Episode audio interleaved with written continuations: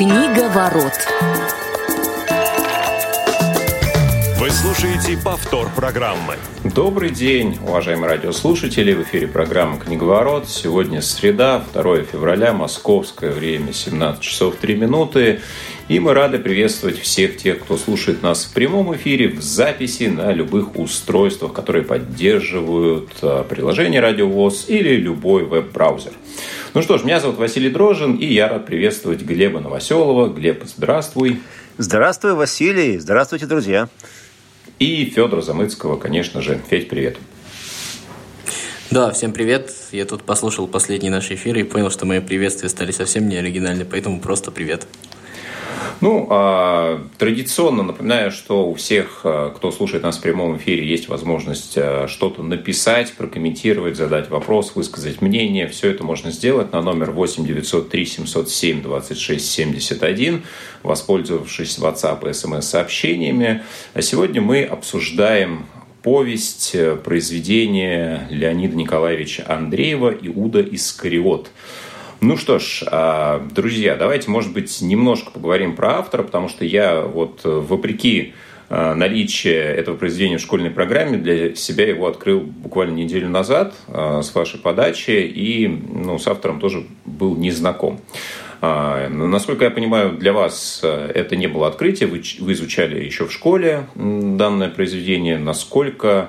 в детском, в школьном возрасте оно на вас отложило, оставило какой-то значимый след. Тут, если честно, нужно вообще разделить именно Иуду Искариот и автора Андреева. И я про Андреева чтобы сильно знаком. Я читал его рассказы, читал Иуду Искариот, то есть не так, чтобы много читал. Но при всем при этом, наверное, когда... ты читаешь Андреева, возникает такое легкое ощущение, что это все-таки не то чтобы недооцененный, чтобы говорить, наверное, что писатель недооцененный. С моей стороны, наверное, надо чуть лучше знать его творчество, но при всем при этом как-то есть какой-то такой в обывательском, наверное, представлении, а я, если честно, наверное, все равно себя отношу к таким любителям литературы больше обывательского толка, да, возникает такой когнитивный диссонанс, потому что то есть, когда ты читаешь Андреева, это явно соответствует тому первому ряду, к которому ты привык, к тем авторам, которых ты привык ставить в первый ряд, но почему-то его очень-очень редко слышно. Вася, то, что вначале говорил, только что я познакомился. И у меня, наверное, когда я первый раз прочитал Андреева, и после, когда с ним встречался, наверное, все время возникало такое ощущение, легкой такой несправедливости, возможно, от того, что этого автора мало знают. Что касается самого Иуды Искариот, я его, естественно, читал в школе, причем была такая история, наверное, моя учительница по литературе Королёна Вячеславовна задала прочитать эту книжку почему-то именно мне, вообще, если кто-то учился последний год в школе, наверное, может вспомнить то, что там, в принципе, прочитать достаточно много надо, и, в общем-то, учителя там принимают решение, что пропустить, что оставить, как-то еще, и почему-то она именно мне сказала прочитать эту историю, я ее, в общем, прочитала, и она меня, наверное, поразила, при том, что признаюсь честно, когда заканчивал школу, у меня какого-то такого, интереса, что ли, то есть я никаким образом... то есть у меня было понимание, да, то, что там библейский сюжет, основной сюжет в литературе, я это все прекрасно, наверное, знал, но больше, глубже как-то в эту тему мне никогда не было интересно, никогда я не залазил, никогда не проводил никакие параллели, да и, если честно, я просто любил читать книжки и какого-то там глубокого анализа, таких ассоциаций не проводил. Так что я пытаюсь сказать. И это потом я уже узнал про гностическую версию христианства, там все такое, да, а тогда, наверное, меня не то чтобы поразило, но меня подцепила сложность картины вопреки официальной версии. То есть Иуда Искариот меня подцепил не тем, что он а какую-то новую картину, то есть он, то, что он там противоречил или какие-то открылись новые факты, там, знаете, как бывает, нет, а именно сложность картины мира, потому что у каждого поступка, у каждого, даже у самых ключевых поступков как бы в истории человечества, как вот библейская основная история, да, на самом деле как каждая эта история может быть неоднозначной, потому что у разных людей могут быть разные мотивации, и на каждую вот вещь, на каждое событие можно посмотреть с миллиона разных сторон. Вот, наверное, вот это вот было для меня самое ценное, то есть как бы с одной стороны банально, но с другой стороны вот на тот момент в моей жизни, наверное, очень ценно. Так, отлично. Глеб, что ты скажешь по этому поводу? Что я скажу? Ну, начну я вначале, наверное, немножечко оппонировать Федь. Давненько я этого не делал, вот, наконец-то. Значит, по поводу неоцененности Леонида Андреева. Ну, я не знаю, что значит недооцененный для автора, который включен в школьную программу. Я действительно тоже познакомился, естественно, с произведением. Все-таки давайте говорить прежде всего про Иуду Искариот. И тем более, что это ключевое, наверное, центральное произведение, с которым Андреев действительно вошел не только в российскую, но и в мировую литературу. Вот. Поэтому говорить о его недооцененности, по-моему, не приходится. Да? Причем у нас была какая история в школе. Значит, была в последнем классе выпускном такая... Ну, у нас было несколько человек, которые врубались в урок литературы по-настоящему. И, в общем, нам было все это интересно. Естественно, особенно было интересно вот эта вот литература Серебряного века. Ну, скажем так, для такого периода, такого 16-17 лет, это очень хорошо заходит весь этот символизм, мистицизм и прочие вещи. И в том числе, конечно же, зашел Леонид Андреев. Потом, прежде чем мы начнем говорить о сюжете, все-таки хочется еще несколько фактов сказать, да, которые я узнал об этом произведении, прежде чем его прочитать даже в школе. Вот как человек, который всегда увлекался музыкой, я в свое время узнал, что есть такое знаменитое произведение рок-опера Эндрю Ллойд Вебера «Джизус Крайст Суперстар». Так вот, как я в свое время узнал, еще до того, как, собственно говоря, вот еще раз подчеркиваю, прочитал это произведение, что вот эта самая рок-опера, ее авторы, Эндрю Ллойд Вебер, и в частности автора либретто Тима Райс, как раз вот одним из произведений, которое вдохновило их на написание вот этой рок-оперы, как раз стал... Иуда Искариот Андреева. То есть, ну, опять же, то есть говорить о недооцененности как-то не приходится.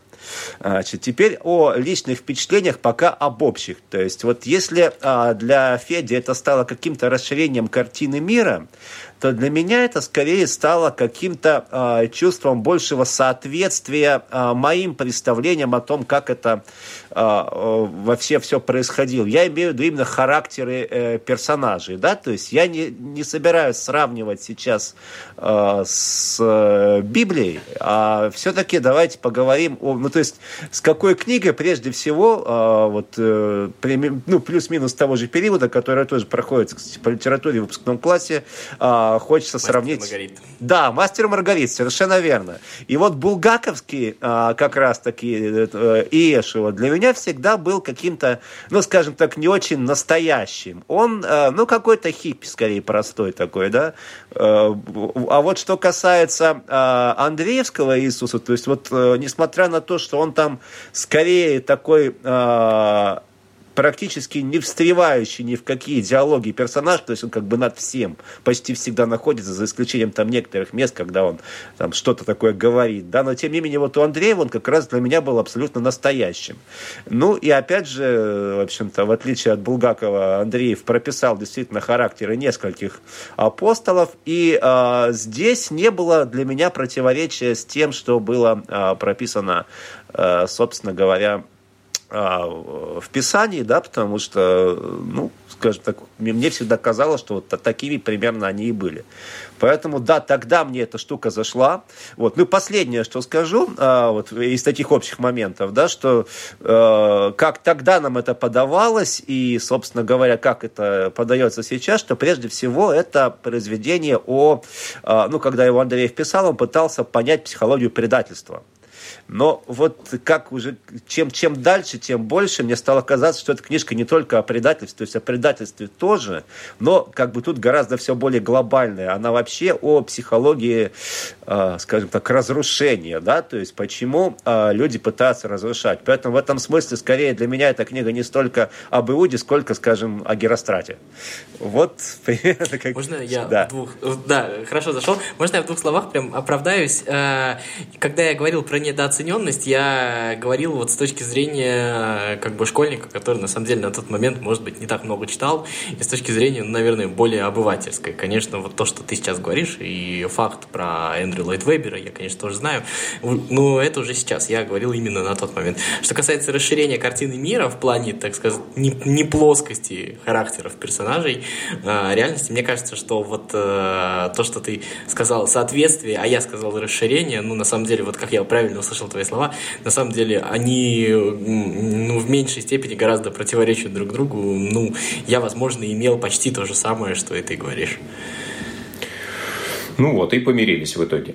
Ну что, прежде чем мы, наверное, обсудим более детально сам сюжет, да, вот эту линию, буквально пару слов об истории создания произведения. Дело в том, что действительно для меня Леонид Андреев – это новый автор, поэтому я так просмотрел в том числе его биографию, да, и из которой видно, что, ну, человек хотя бы по своим поступкам достаточно экспрессивный.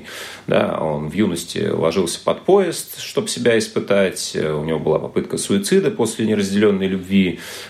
Поддерживал революционные идеи в свое время. После этого от них отказался.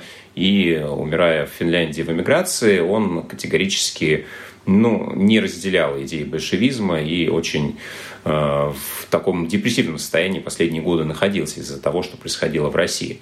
Ну, казалось мне, что в те годы 1906-1907, когда создавался этот роман, возможно, как раз вот эти веяния революционные сыграли свою роль, но впоследствии я понял, что, видимо, нет. И участие Горького, с которым, кстати, переписывался Андреев и действительно говорил о том, что хочет написать, задумывается о том, чтобы написать повесть, книгу, произведение о психологии предательства, и позднее участие самого Максима Алексеевича в том, чтобы исправить некоторые неточности, ошибки в первоначальной рукописи, которую Андреев создал за 2 недели, и она была с наличием исторических неточностей и так далее. Вот. Но, тем не менее, для себя могу сказать, что я согласен абсолютно с вами обоими.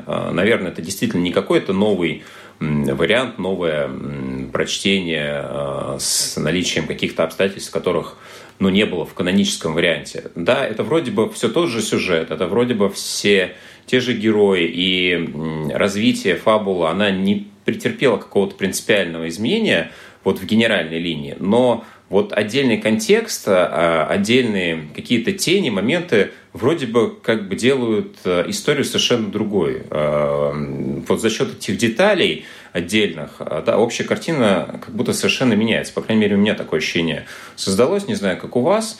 Ну и вот, переходя к обсуждению, может быть, сюжета и конкретных персонажей, для себя, ну вот что я выделил, да, кроме центрального персонажа Иуды, кроме Иисуса, который действительно находится несколько в стороне, сделан таким героем фона, из апостолов, да, ближайших учеников, по сути, приводятся только 3, да, 3 человек, Петр, Иоанн и Фома. Вот. И оба, все 3, точнее, они представлены в каком-то, ну, не очень позитивном контексте.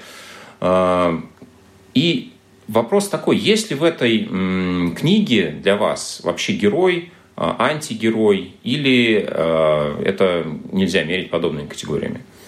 Смотри, вот здесь, наверное, ну, во-первых,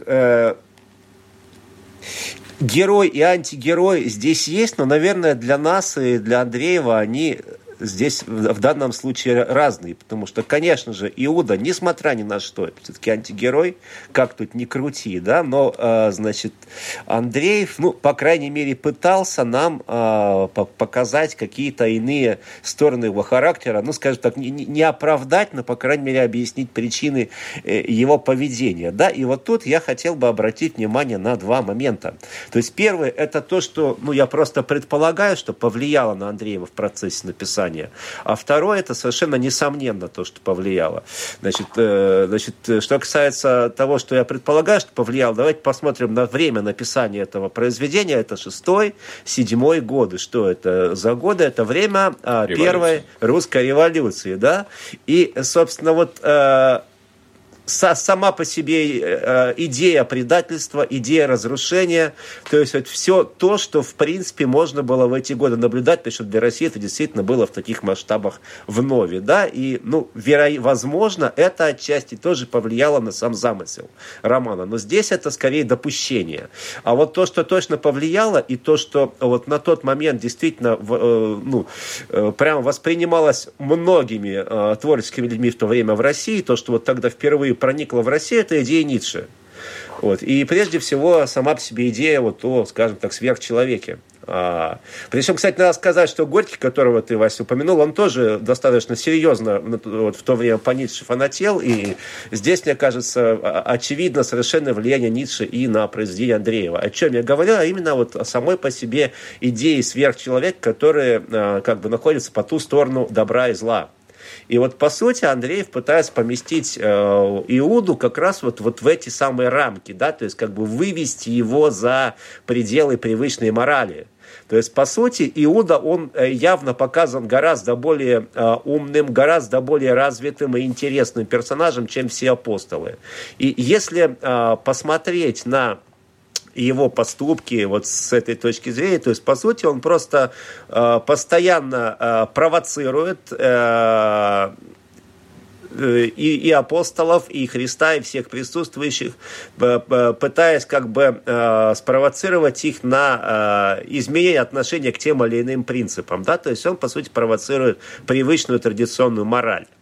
Вот. И все его поступки, они, ну, могут так или иначе объясняться этими вещами. Хотя в конце есть один очень интересный момент, то есть, по сути, опять же, он пытается стать, ну, если не наравне с Христом, да, то стать гораздо выше всех остальных апостолов. Вот помните этот момент, где, значит, там спорят Петр и Иоанн, кто же из них первым окажется рядом с Иисусом.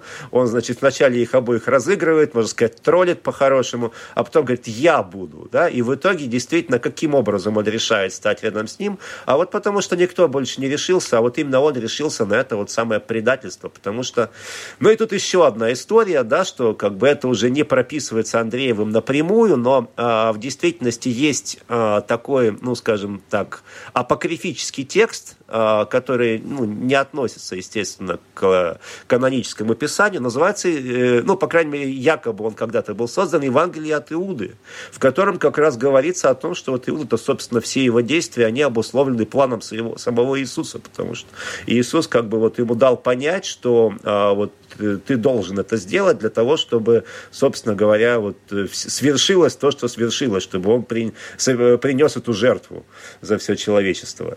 Вот, то есть вот это все, как мне кажется, и повлияло на Андреева для того, чтобы он создал вот именно такой вот образ Иуды.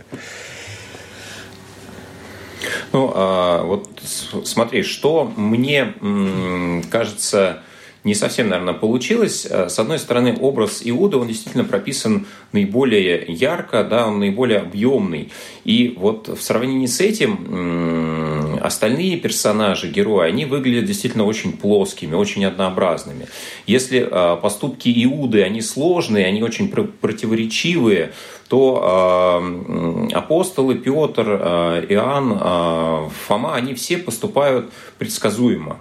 Да? И у них есть определенные слабости, которые в том числе и благодаря Иуде становятся более очевидными, да? Там, сомнения, которые присущи Фоме или там желание быть первым учеником у Иоанна и так далее.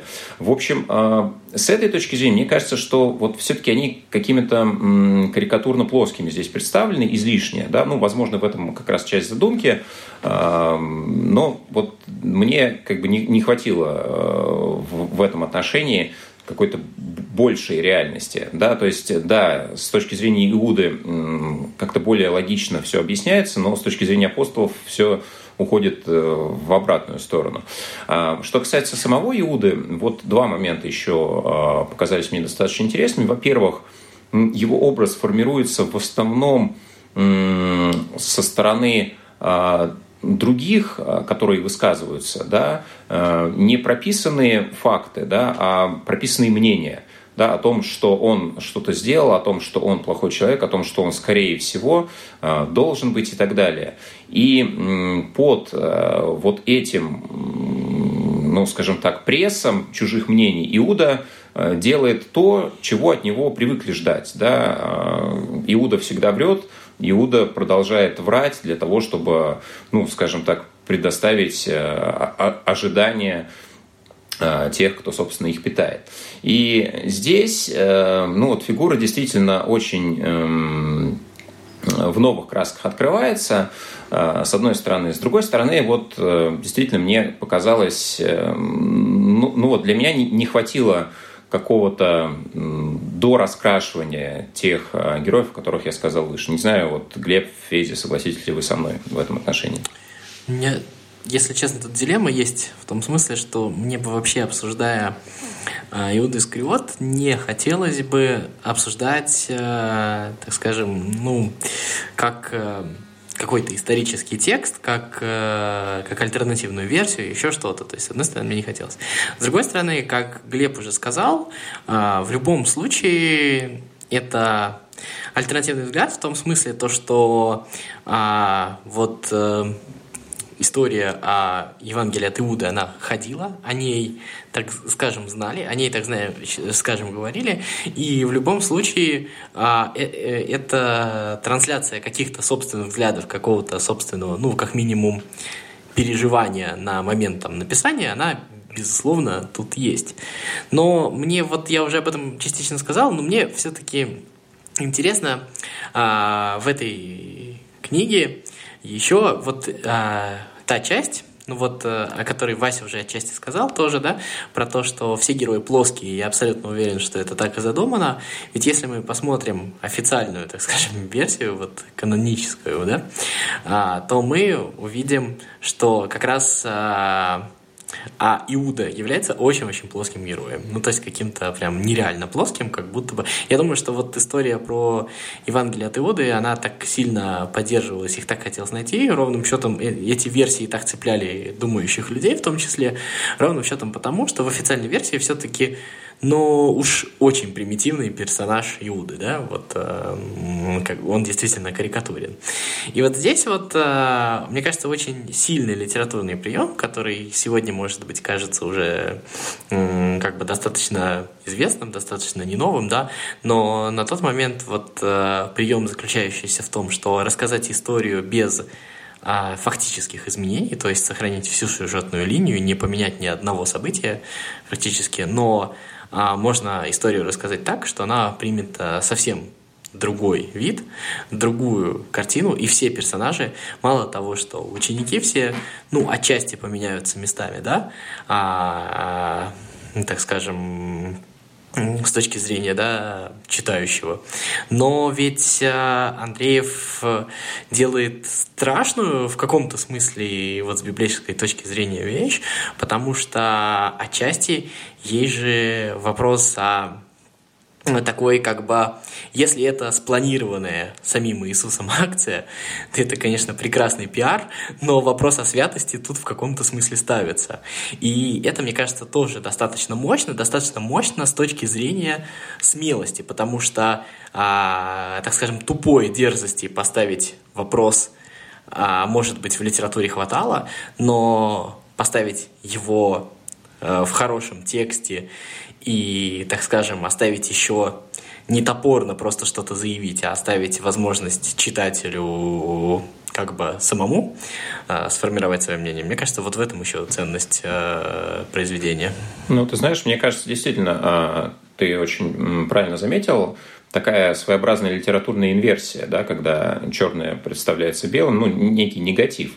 Ведь действительно не только Иуда становится таким более сложным персонажем, но и апостолы, их поступки очень сильно теряют. И, по сути, они становятся, если не соучастниками, то в каком-то смысле такими же предателями, которые бездействуют, да, вот в финальной части произведения, к которым Иуда апеллирует в разных моментах и ситуациях, но никто с ним не идет, да, и все находят какие-то причины, но по большому счету никто не пытается вот с Иисусом быть в той ситуации, да, о чем ты, Глеб, уже говорил. Ну, Иуда таким очень-очень действительно неоднозначным поступком, но становится по большому счету единственным человеком, который вот в этом поле остается. И, безусловно, с этой точки зрения, это, конечно, наверное, находка Андреева или, по крайней мере, ее очень точное литературное воплощение той идеи, которая была высказана ранее. Вот единственное, что я здесь хочу сказать, что, конечно, мистицизм здесь некий присутствует, да, но при этом я не думаю, что Андреев прям ставил какую-то себе цель заставить читателя усомниться в святости или не святости там, чьей-либо, да, потому что могу только свои собственные ощущения привести, что для меня, наоборот, это, может быть, больше человечность того же Иисуса, она вызвала гораздо больше какой-то резонанс и гораздо больше отклик во мне, то есть, нежели там, какое-то каноническое описание. Потому что на самом-то деле, согласитесь, знать, что в итоге ты воскреснешь и пойти на эту жертву, это одна история, а другое не знать, а только надеяться на это и все равно пойти на эту жертву. Эта история совсем другая, по-моему, это гораздо большая жертва и гораздо больший подвиг. Поэтому здесь к вопросу о герое и антигерое здесь опять же все встает на свои места. Да, ну что ж, на этом мы будем завершать сегодняшний эфир. Друзья, спасибо, что были сегодня с нами. Глеб Новоселов, Федор Замыцкий, Василий Дрожжин. До новых встреч на волнах Радиовоз в эфире «Книговорот». Книговорот.